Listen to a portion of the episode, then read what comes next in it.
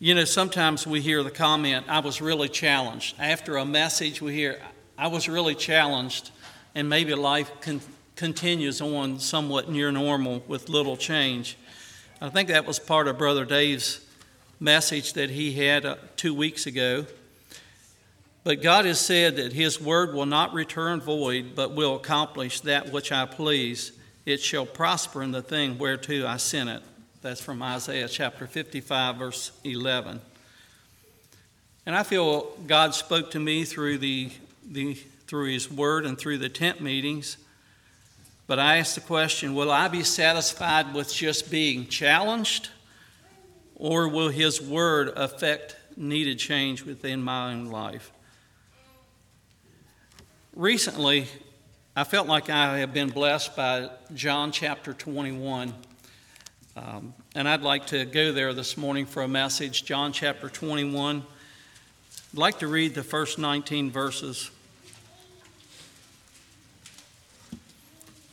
John 21, verses 1 to 19. After these things, Jesus showed himself again to the disciples at the Sea of Tiberias, and on this wise showed he himself. They were together, Simon Peter and Thomas called Didymus and Nathanael of Cana in Galilee, and the sons of Zebedee, who were James and John, and the two other of his disciples. Simon Peter saith unto them, I go a fishing. They say unto him, We also go with thee. They went forth and entered into a ship immediately, and that night they caught nothing. But when the morning was now come, Jesus stood on the shore, but the disciples knew not that it was Jesus. Then Jesus said unto them, Children, have ye any meat? They answered him, No. And he said unto them, Cast the net on the right side of the ship, and ye shall find. They cast therefore, and now they were not able to draw it for the multitude of fishes. Therefore the disciple when Jesus, whom Jesus loved saith unto Peter, It is the Lord. Now when Simon Peter heard that it was the Lord, he girt his fisher's coat unto him, for he was naked, and he did cast himself into the sea. And the other, other disciples came in a little ship, for they were not far from land, but as it were two, 200 cubits, dragging the net with fishes. As soon as they were come to land, they saw a fire of coals there, and fish laid thereon, and bread.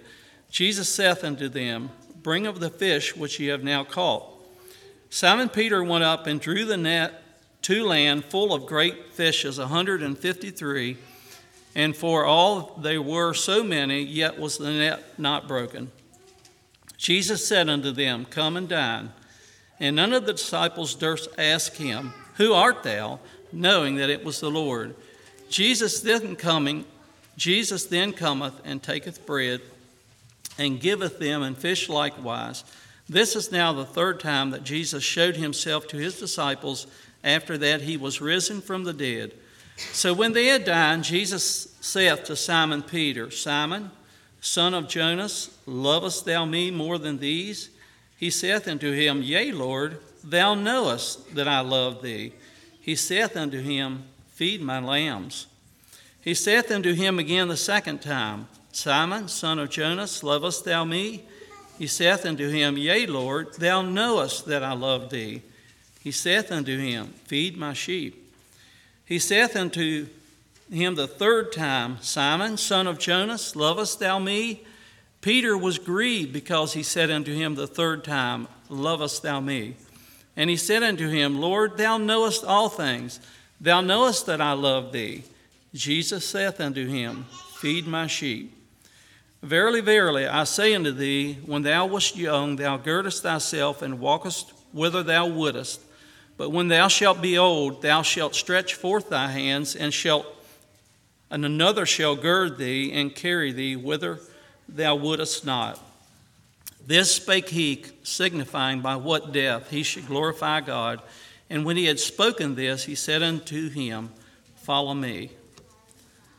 Title of the message is I Go a Fishing.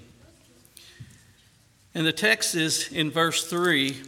But I would ask you, why did Peter make this? Why did he say that he was going fishing? Was it motivated out of a cry of confusion because the events hadn't turned out like he had thought it was? Was it a cry of disillusionment because Jesus had not set up his earthly kingdom? Was it a cry of sorrow for his denial of the Lord? Or was it because fishing was Peter's first love? Maybe you know. Why is it that Peter said, I'm going to go fishing? Now, I don't think it was wrong for Peter to go fishing, but we need to recognize that doing something temporal like this should not be our priority. But I'd like to ask you, brothers and sisters, are there times when we propose an activity from our own initiative that does not have God's blessing? Is the activity we are considering is it self-serving? Is it temporal? Or is it of little spiritual value? what about you when you're planning to do go about your week, you're making plans for the week? How do you consider the things that you're going to planning to do? Is it something that you just plan on a whim or is it more than that? James chapter 4 verses 13 to 15 tells us, "Let no man say excuse me, that's chapter 1. Go to now, ye that say, Today or tomorrow we will go into such a city and continue there a year, and buy and sell and get gain. Whereas ye know not what shall be on the morrow. For what is your life? It is even a vapor that appeareth for a little time and then vanisheth away. For that ye ought to say, If the Lord will, we shall live and do this or that. How often, when we are planning to do things, do we say, if the Lord wills, this is what I'm planning to do, or we just decide what we're going to do and follow through. Verse 15 there would suggest that we seek broader counsel, that we seek the Lord's counsel. And then, if we receive His approval, I believe we are also in the line for His blessing and His provision. So, in this account here, the first five verses, I'd like to call it an exercise in futility. He's, he begins here after these things, Jesus showed himself unto his disciples. So, Jesus at, the, at his resurrection in John chapter 20, verse 19, he showed himself, manifested himself to the disciples, and eight days later, when Thomas was along, he manifested himself. And it's interesting that what, what Jesus says what it said about Jesus in verse 30. John 20, verse 30, and many other signs truly did Jesus in the presence of his disciples, which are not written in this book. So, Jesus, time and again, he manifested himself to his disciples, proving that who he was. And it's interesting, I think. And then Peter says, I go a fishing. And what was the result? you know, they fished all night. Obviously, Peter knew how to fish and he knew when to fish, but they fished all night and they didn't catch anything. I believe there were several reasons why the disciples didn't know who Jesus was. One would be a lack of light, and second was the distance from where the people were out in the boat, probably 100 to 150 yards that this boat was offshore in the early morning light. But it's interesting that even at this distance, Jesus was very much interested in his disciples, what they were doing, and whether they were successful or not. And I'd like to ask you and me are there times when we may be discouraged with life or the lack of success or lack of fulfillment are you tempted at times to say, Where is God? Does He care? Does those questions, do they enter your mind? Jesus, he asked them, Children, have you any meat? And they said no. And I ask you, is it important to acknowledge failure? Is it important for you to acknowledge failure in your life? I believe there's, there is importance in acknowledging failure, and I'd like to share four things I think that does. Failure requires an honest look at our endeavors. Failure underscores the insufficiency of, our, of ourselves. When we are unsuccessful, when we fail, it helps us to realize that we are insufficient of ourselves. Thirdly, failure demands an introspective look at our motives and our desires. And also, failure opens the path to the gifts and abilities of others.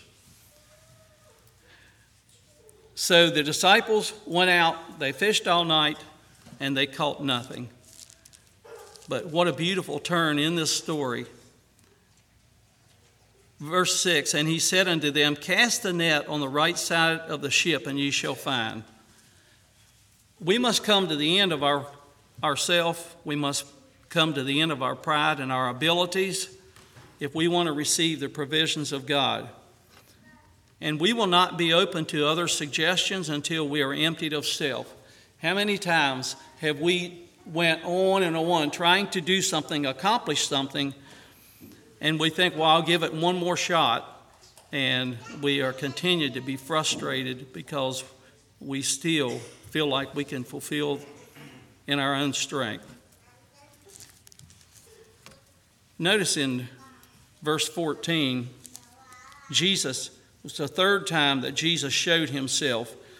The word showed in the Greek, number 5318, means to render apparent, or he manifested himself to his disciples. And when Jesus manifested himself and he said, Cast the net on the other side of the ship, there were at least three, three things that were very apparent when Jesus manifested or showed himself to his disciples. Number one was his power, secondly, was his presence, and thirdly, was his provision. How many times have you desired or wanted when you were trying to accomplish something? and you prayed about it and you saw God's answer, you saw God's power, you experienced His presence, and you experienced His provision. What a blessing! What a blessing that is.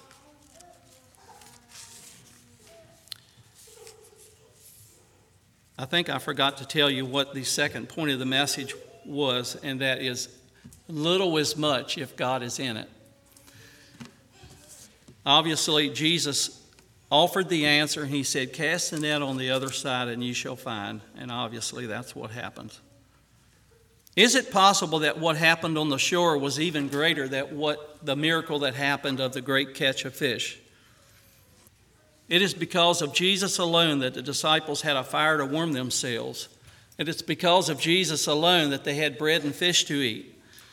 And it was because of Jesus alone that they they had fellowship. Jesus invited them. He said, Come and dine. How often does it happen when Jesus has warm food and fellowship prepared and he invites you and I to come each day? He says, Come and dine, and we're too busy to come. Does that ever happen to you? Are you and I invited Jesus has something to share with us, and we're too busy to partake. Or we think we are. Isaiah chapter 55. What many blessings might we be foregoing because we think we're too busy? Isaiah chapter 55, verses 1 to 3 says, Ho, everyone that thirsteth, come ye to the waters, and he that hath no money, come ye, buy and eat. Yea, come, buy wine and milk without money and without price. Wherefore do you spend money for that which is not bread, and your labor for that which satisfieth not? Hearken diligently unto me, and eat ye that which is good, and let your soul delight itself in fatness. In, Jesus is inviting to come and dine. Verse 3 Incline your ear and come unto me, hear and your soul shall live, and I will make an everlasting covenant with you. Are there times when we feel like we're too busy to answer to come and dine to fellowship with the Lord. And why do I say that? Maybe you all are tired of hearing me say about beware of how much you are consuming on the online devices. I found this yesterday. The average person, not only locally or in America, but in the world, he uses online devices seven hours a day. I was, I was surprised to see that Japan was the least connected at four hours a day, and South America was the most connected at 10 hours a day. But that's astounding. We are, we become what we consume. And I'm concerned of how much consumption that we have. On the flip side, only 32% of evangelicals read the Bible every day. And the average amount of time spent, and I don't believe this is necessarily you, but the average time Christians are spending in prayer is five to eight minutes a day. I'm talking about contrast. I'm talking about thinking of how much people are consuming their online consumption at seven hours a day. I hope that's not us. But think of how little people are consuming. Jesus says, Come and dine. I have fellowship. I had food for you. Too busy. I read this verse the other Sunday, but I'm going to read it again because I believe that there is a tremendous famine or tremendous drought in our world today, and I'm not talking about water.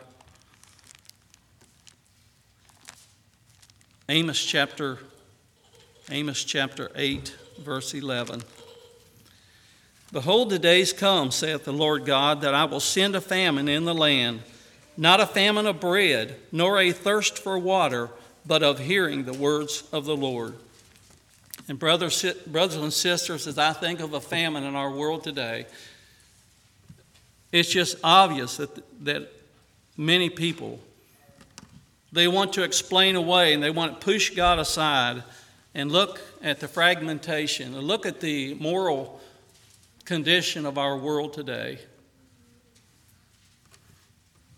Simply, Jesus calls to you and me come and dine. Do you have time? Do I? Last point of the message where is the substance for, of my love for God? Maybe you're looking at this sermon and you'll say, Jay, well, that's what the Lord told you in John 21. But I hope you can be challenged by God's word, whether it's John 21 or something else. But I just like to say that verses John 21, verses 15 to 19, were a challenge to me. So when they had dined, Jesus said to Simon Peter, and I'd like to make that personal. Put your name in there. Simon, son of Jonas, lovest thou me more than these? He saith unto him, Yea, Lord, thou knowest that I love thee. And Jesus responded, Feed my lambs. Verse 16, he saith to him again the second time, Simon, son of Jonas, lovest thou me? He saith unto him, Yea, Lord, thou knowest that I love thee. He saith unto him, Feed my sheep. And he saith unto him the third time, Simon, son of Jonas, lovest thou me? Peter was grieved because he said unto him the third time, Lovest thou me? And he said unto him, Lord, thou knowest all things. Thou knowest that I love thee. Jesus saith unto him, Feed my sheep.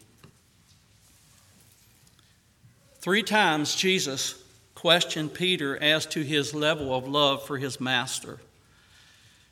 It's my understanding that Jesus asked him the first two questions Peter, do you love me? Do you love me with an agape, with a self sacrificing kind of love? And, she, and Peter responded all three times with a phileo. Yes, Jesus, I have a friendship.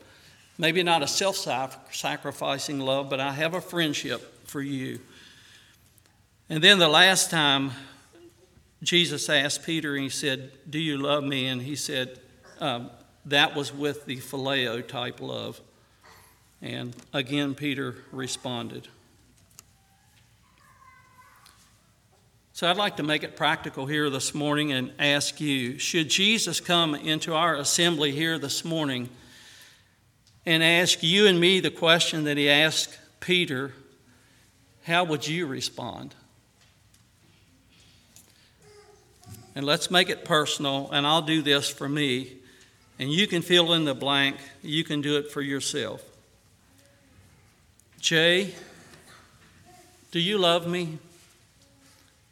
And where is the substance that proves your love for me? Jesus could also say, Jay, I gave my life for the church at large. I have a particular interest in the purity of the congregation at the peak. Jay, do you love me? And I could respond, Yes, you know that I love you. And in essence, he could say, Well, if you have love for me, I have a job for you. Jesus could tell me, Do you love me? And I could, he could tell me then, he said, Feed my lambs. And I think of the little ones here in our congregation. I think of all the children. We have a lot of children here. And we have club children here this morning. We're glad you're here this morning. You're welcome. We have the instruction class, or most of it, that's here today. I think Terrell's not here today, but think of Terrell and Cody and Renee. Jesus says, Feed my lambs. It's my understanding that we have two that have accepted the Lord. That is not instruction class. I guess when we get this and over, we'll start another. But we have two more souls that have said that they want to follow Jesus. What a blessing. I just like to say, I don't get to teach the instruction class real often, but I count it a privilege. I enjoy teaching the instruction class. It's my desire to be faithful, to feed the lambs. God bless you. Jesus could say the second time, Jay, do you love me? And then he could respond, Feed my sheep. We have a lot of middle aged people here in our congregation. We have a lot of young families, those of you that are raising your children.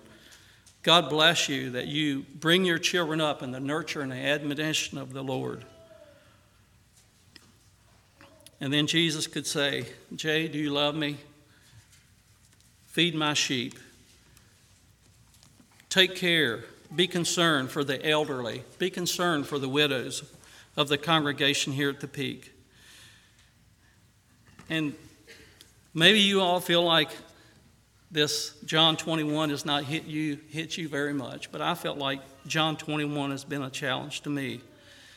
And as I thought of the messages that we heard at the tent meetings, I just feel like there's a need in, within my own life to be a better communicator, to show my love more to the three types of lambs and sheep within our congregation. I feel a need to communicate better with our ministerial team.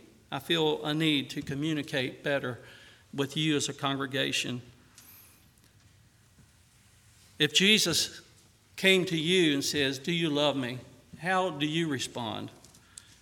What is it that proves your love to the Lord Jesus? How will you be challenged to be faithful? It's easy for us to say, they say words are cheap. And we can say words of, Yes, Lord, you know I love you. But what, what really proves our love to the Lord Jesus? Is there substance? Is there proof? In conclusion, Peter asked Jesus about John. John 21, verses 21 and 22, Peter, seeing him, saith to him, Lord, what shall this man do? Fact is, I think that might have been a title of Brother Elam's sermon on April the 23rd, 2003. I may be wrong, but at least that's the date I wrote in my Bible. Jesus said unto him, If I will that he tarry till I come, what is that to thee? follow thou me. In essence, Jesus told Peter, Peter, you're not responsible for John. You're responsible for Peter. Follow thou me. And so, brothers and sisters, I submit to you that Jesus is calling men and women today to the same level of commitment that he asked of Peter. And is asking you and me, follow thou me. May God bless us to, the end, to that end. Shall we have a song?